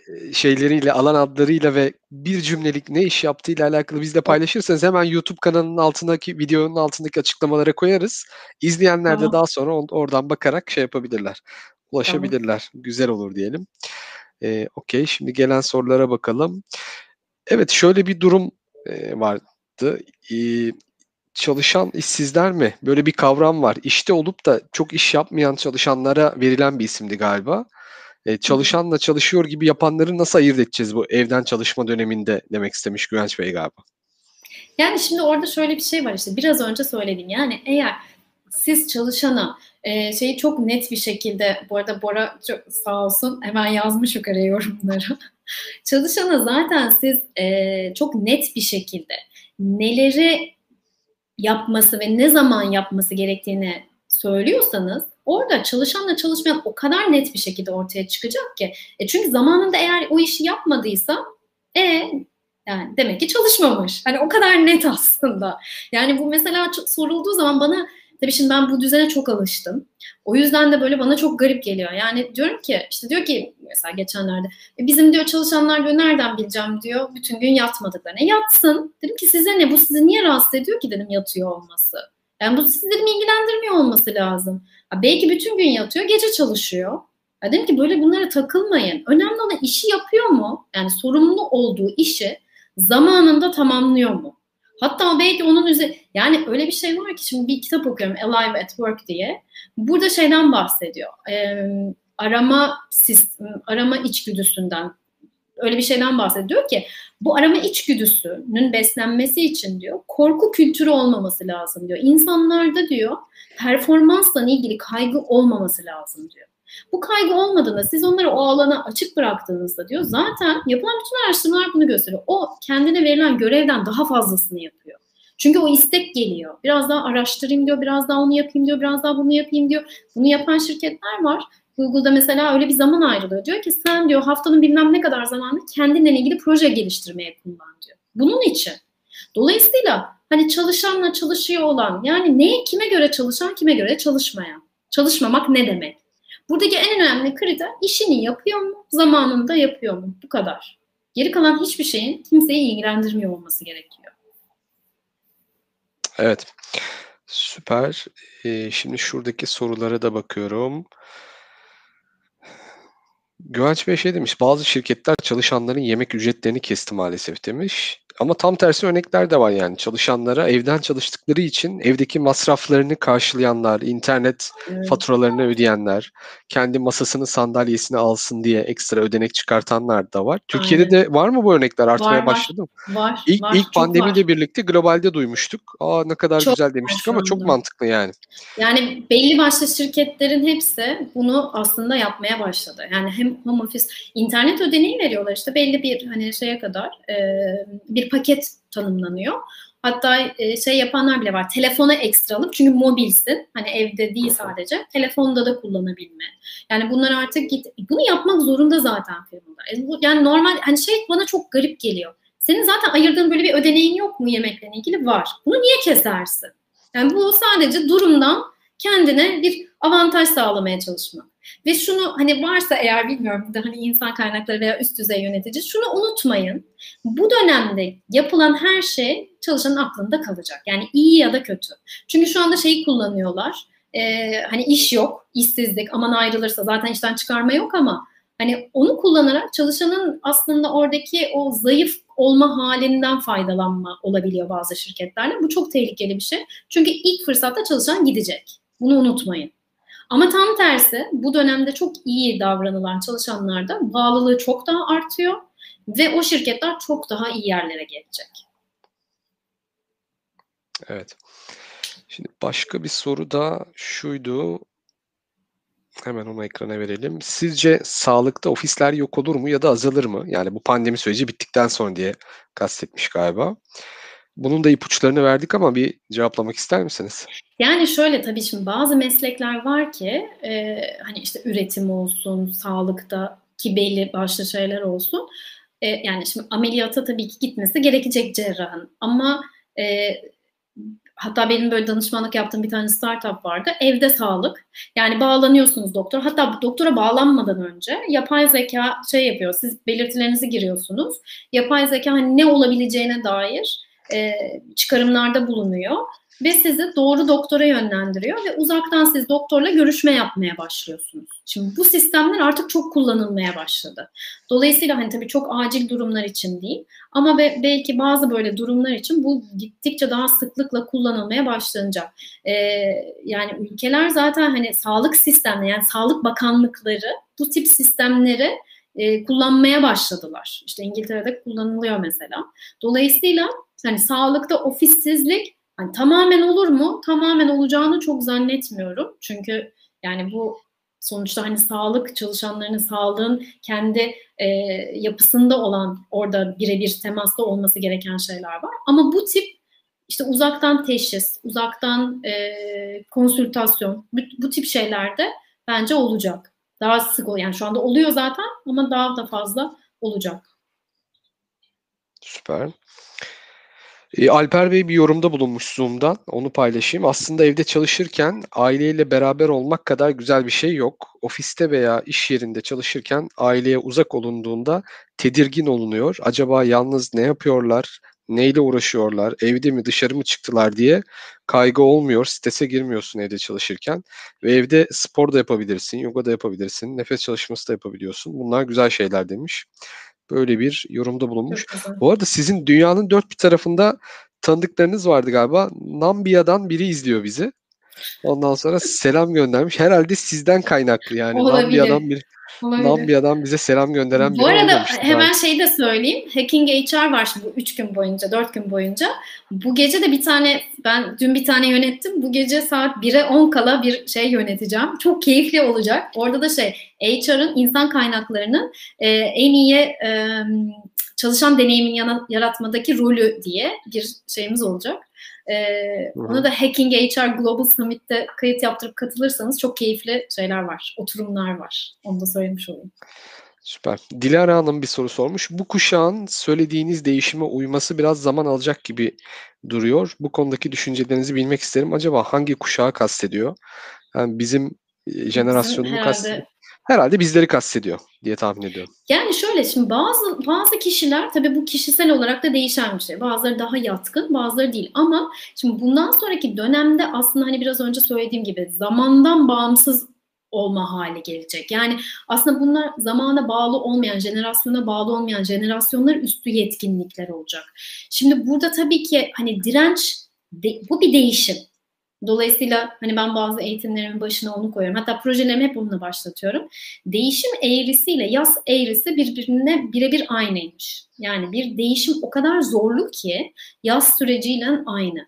Yani ne oluyor? İlk önce işte o şok hali. Hani biz pandemide de onu yaşamadı mı herkes? Bir değişim yaşandı. Ne oldu? İlk önce bir şok. Ne yapacağız, ne edeceğiz filan. İşte o depresyona girmeler, o yani ilk bir ay boyunca herkes bir depresyondaydı, çok mutsuzdu filan. Şimdi yavaş yavaş tekrardan alışma hali. Çünkü bir şeylere alışıyoruz. Şimdi bunun daha uzun sürdüğü kişiler de olacak.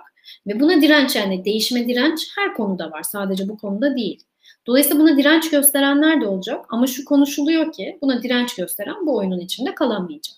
Dolayısıyla evet yani evet zor, evet kolay ama değişmediği sürece bu düzenin içinde kalamayacak o çok net.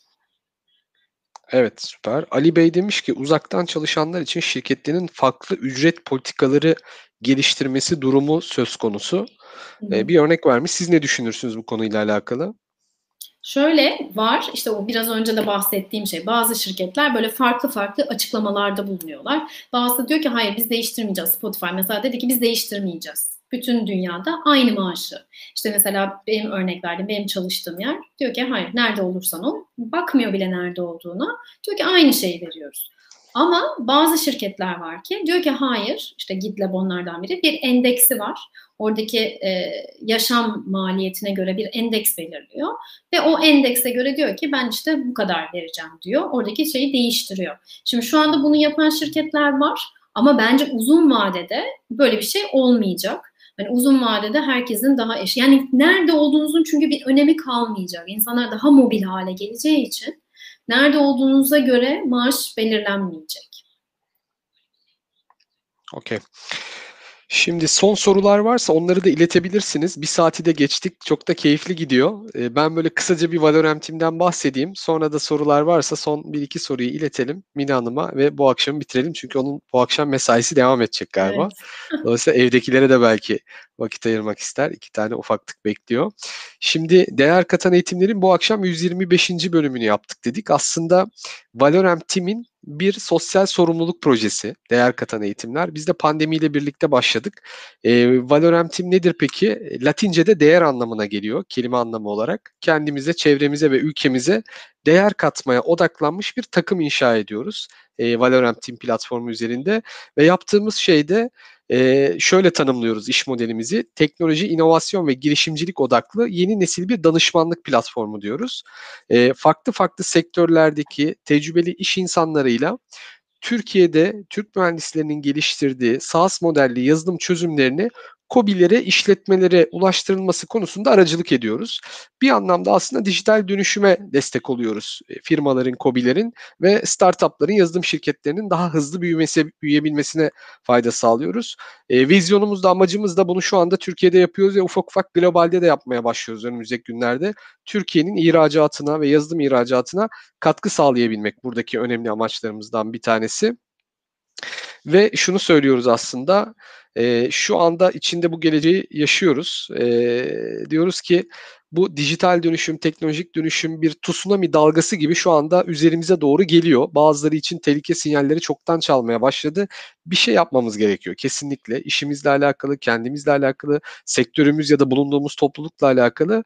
E, bu da aslında şu, bu teknolojiyi ve dönüşüme ayak uydurup kendimizi ve işimizi doğru bir şekilde konumlandırmak olacak. Bunu yaparsak bu teknoloji zede, zade kısmında yer alma şansımız var. Ama yapmayanlar da teknoloji zede kısmında olacak diyoruz. Biz de işte hem bireylerin hem de işletmelerin bu anlamda teknoloji zade olabilecekleri çözümler sunuyoruz ve bunu yaparken güzel yanlardan bir tanesi de biz ilk bu modeli kurmaya başladığımızda firmaları ziyaret edip bu çözümleri anlat atacağımızı hayal etmiştik. Yani çok uzaktaysa belki böyle bir Zoom toplantıları falan yaparız diye düşündük. İşi kurduktan bir hafta sonra pandemi patladı ve hepimiz evlere kapandık. Bu işi inşa etmek isteyen bu 20 kişilik bir takım. Sonra bunu nasıl yapacağız derken Zoom'u kullanmaya başladık ve bir hafta 10 gün sonra biz Zoom üzerinden Türkiye'nin dört bir tarafındaki firmalardan, yöneticilerden o şoku atlattıktan sonra randevular almaya başladık ve e, fa- Türkiye'nin farklı farklı şehirlerine ürünleri tanıtmaya başladık bak ve faturalar evet. kesmeye başladık ve aslında şöyle bir şey çıktı ortaya biz tamamen mekandan bağımsız bir model kurmuş olduk. Bizim değer danışmanı diyoruz bu platform içerisinde yer alan ve COBİ'lere bu ürün ve hizmetleri tanıtan kişilere. Mesela bir iş ortağımız var Mehmet Bey. E, o mesela Bodrum'da oluyor genelde. E, Bodrum'da gidiyor, gündüzleri işte denizine giriyor, tatilini yapıyor ve oturuyor, e, laptopunu açıyor. Sonra firmalara farklı farklı şehirlerdeki sunumlar yapmaya başlıyor. Bir diğeri Antalya'da, bir diğeri İzmir'de olabiliyor. Yani tamamen mekandan bağımsız bir bugün konuştuğumuz konu üzerine bir iş kurmuş olduk, iş geliştirmiş olduk. Tabii nedir ne değildir detayları da öğrenmek isterseniz hemen şurada kare kodu cep telefonunuzda okutabilirsiniz. Ee, burada kısa böyle bir yarım saat 45 dakika Valorant Team iş modelini anlattığımız bir sunum var. Göz atmak isterseniz ona bir bakabilirsiniz. Ve aynı zamanda bu kare kodu okuttuğunuzda bize geri bildirimlerinizi de iletebilirsiniz. Bizim için çok değerli. Hangi konuları, hangi konukları, konuşmacıları alalım, size neler aktaralım buradan. E, buradan da geri bildirimlerinizi paylaşırsanız çok seviniriz. 125. program oldu YouTube'da ve Süpersin. sadece sadece 7000 abonemiz var. Bu bizi birazcık üzüyor. Niye bu 70 bin olmasın, 700 bin olmasın? Çok kıymetli içerikler var. Şunu istiyoruz. Eğer e, bu değer katan eğitimleri beğeniyorsanız, fayda görüyorsanız lütfen bunu sevdiklerinizle paylaşın ki daha çok insana birlikte değer katalım. Hatta geçtiğimiz hafta itibariyle YouTube'da katıl butonu da aktif hale getirdi. Orayı da açtık. Hı. Orada da bir bütçe oluşuyor. O bütçeyi de değer katan eğitimlerin tanıtımı için e, duyurularında kullanacağız. Biraz şimdiye kadar hep organik yaptık bunu. Şimdi biraz marketing de yapacağız. Dolayısıyla hem sevdiklerinize tavsiye etmek hem de değer katan eğitimlerin daha fazla insana ulaşmasına destek olmak isterseniz katın butonundan da e, bizi destekleyebilirsiniz diyelim. E, ve sadece YouTube'dan değil bütün bunların hepsini podcast'te de çeviriyoruz. Yani sokakta, spor yaparken, otobüste, yolda her yerde dinleyebilirsiniz. Bir iki gün sonra bunun da kaydı yine bütün podcast kanallarında olacak. E, buralardan da bizi takip edebilirsiniz diyelim. Ben bu tarafı tamamlayayım. Çok güzel yorumlar var, sorular var. Siz de orada gördüğünüz belki kaçırdıklarımız varsa. Bir tane Hemen freelance onları- çalışmayla ilgili bir şey vardı. Şu anda Tamam. aşağıya gitti onu göremiyorum ama evde freelance çalışmayla ilgili öneriniz olur mu diye bir şey galiba gelmişti. Eğer doğru hatırlıyorsam. Bununla Hı hı. ilgili acaba soru tam olarak neydi onu hatırlamıyorum ama freelance çalışmayla ilgili öneri acaba hani nasıl daha verimli çalışılır mı, iş nasıl bulunur mu? Eğer iş nasıl bulunur ise bu arada çalışan öneri fikirlerinizi almak isterim. Ya Ee, freelance çalışanlara neler tavsiye edersiniz evde çalışırken? Bence şey de olsun çok kıymetli. Freelance işleri nasıl bulabilecekleriyle Hı. alakalı birkaç da öneri olursa içinde güzel olur. Yani şöyle tabii burada şu anda en büyük platform Upwork ama Upwork yani işte zamanında ben hani daha fazla freelancer şey olsun daha tanıtalım diye böyle bir beni iş almışlardı. Düşünün şimdi kaydolan freelancer'ın hepsini kabul etmiyorlar. O kadar büyük zaten işte halka açıldı falan çok büyüdü. Ama bence Upwork'te mutlaka bir profil yaratmaya çalışın e, olabiliyorsa. E, freelancer.com var. Yani tabii iş alanına göre çok değişiyor bunlar. E, Angel List var. Angel List Talent'a mutlaka bakın. İşte rem, e, We Work Remotely var. Remote e, aslında şey paylaş e, katılanlara şey yapabiliyor muyuz? Böyle bir hani e-mailing falan gibi. Şey paylaşabilirim. Bir tane listem var benim. Tamam süper Remote- olur. Şey remote yapalım. iş listesi. Bence onu da YouTube'un altına, YouTube videosunun altına Olur. koyalım ki daha sonra Tamam. izleyenler de ulaşabilsin. Mailing yapsak şimdi gelecekte izleyenlere O ulaşamamış benim oluruz. sosyal sorumluluk hizmetlerimden bir tanesi öyle. Tamam süper. Sürekli yeni eklenen firmaları da koyuyorum. tabii tabii sunum ya da dosya varsa direkt onun linkini koyarız. Oradan download Tamam. edebilirler. Çok güzel olur. Tamam. Bu arada bir arkadaşımız var sürekli YK, YKS, YKS sınavını soruyor. Zor olacak mı diye. Bizim Evet. YKS dikkatimizi nedir? çek. Ee, galiba yüksek kurum mu? Yüksek kurum sınavı gibi bir şey herhalde. Bizim Evet ben de bilmiyorum. Çekmeye çalışıyor. Ben de bilemedim YKS'yi. Benim de bilgi alanımda değil. Kaan Bey Peki. linki demiş tamam o linki paylaşacağım mutlaka. Orada remote işlerin çünkü şeyler de var. Hem firmalar var biraz önce o gösterdiğim firmalar gibi. Hani remote işe alan firmalar. Hem de remote işlerin yayınlandığı linkler var. Yani listeleme şirketleri var. Tabii orada şöyle bir şey var bu arada onu hiç konuşmadık. Şimdi siz Türkiye'de veya İstanbul'da bir işe başvururken sizin oradaki rakipleriniz sadece bu şehirde o işi yapanlar. E şimdi remote çok güzel bir şey ama sizin rakipleriniz tabii bütün dünyadaki yetenek oluyor.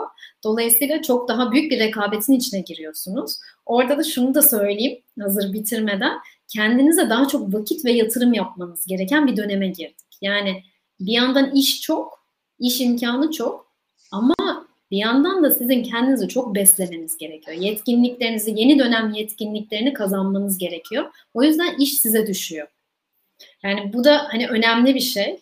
Tabii size bağlı. Yani siz derseniz ki ben burada bir şirkette işte öyle 10 sene şey yapayım. Ama eskisi gibi bu artık e, tercih edilen bir özellik de değil. Onu da söyleyeyim. Yani CV'de eğer 10 sene boyunca aynı pozisyonda aynı şirkette çalışan biriyseniz bu sorgulanmaya başladı artık öyle bir de. Hani eskiden tam tersi sorgulanıyordu ya bir senede bir aa işte demek ki hiçbir yerde dikiş tutturamıyor. Şimdi tam tersi demek ki konfor alanından çıkamıyor deniyor. Evet. O yüzden hani bunu da altını çizmek istiyorum. Şey ne peki? ideali ne gibi gözüküyor şu anda? Mesela 6 ay mı? Bir Şimdi sene mi? şöyle e, bununla ilgili mesela Hatça çok güzel bir uygulaması var ve onların aslında bir şeyi bahsettikleri. E, yüksek öğretim kurumları sınavıymış bu arada şöyle YKS. E, onlar diyorlar ki bir yani böyle bir şey yapılmış. Sizin diyorlar bir insanın bir pozisyona, bir şirkete verebileceği hani maksimumda o dolu dolu verebileceği şeyin süresi iki sene diyorlar. İki sene sonra sizin yaptığınız iş eğer aynı kalıyorsa yani siz geliyorsunuz işte atıyorum ben ilk işim mesela Teknosa'da ürün yönetimiydi. İşte ne yapıyorduk? O kadar standart ki yeni giren ürünleri açarsınız. İşte siparişleri geçersiniz.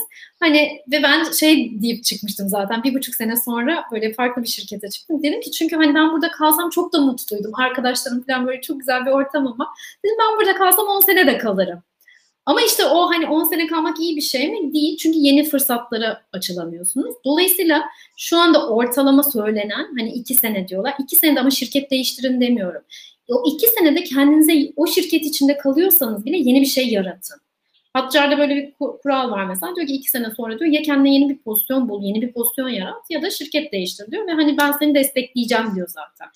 Şimdi dolayısıyla hani sizin çünkü oraya o bir, bir şeye başladığınız zaman bir heyecan var. işte böyle çok fikirler var. O heyecanı, o taze fikirleri, o işte adrenalini sürekli sağlayabilmek için sürekli yeni bir şeyler yapıyor olmak gerekiyor. O da iki sene şu andaki şey. Peki, süper teşekkür ederiz. Evet, şöyle sorulara bakıyorum ama böyle birbirini tekrar eden sorular gelmeye başladı. Ee, o yüzden soru kısmını tamamlamış olalım. E, son olarak genç bir arkadaşımız yani staj sorunu nasıl aşılacak gençlerle alakalı demiş. Son sorumuz şu olsun o zaman. E, bu genç nesile vereceğiniz birkaç öneri, birkaç tavsiyeyle şöyle toparlamış ve kapatmış olalım. Genç nesile ne öneri verebilirim? Bu arada stajla ilgili biliyorsunuz çok güzel bir startup'ımız var. Utol. Reklamları da yapayım burada. Süper. Çok seviyorum onları da. Utol'dan e, profilinizi oluşturabilirsiniz. Yeni bir tane iş e, işe alım dijital mülakat sistemi var. Jobboom. Ona girebilirsiniz. Orada profilinizi yaratabilirsiniz. Hani bunlar böyle yapacağınız şeyler.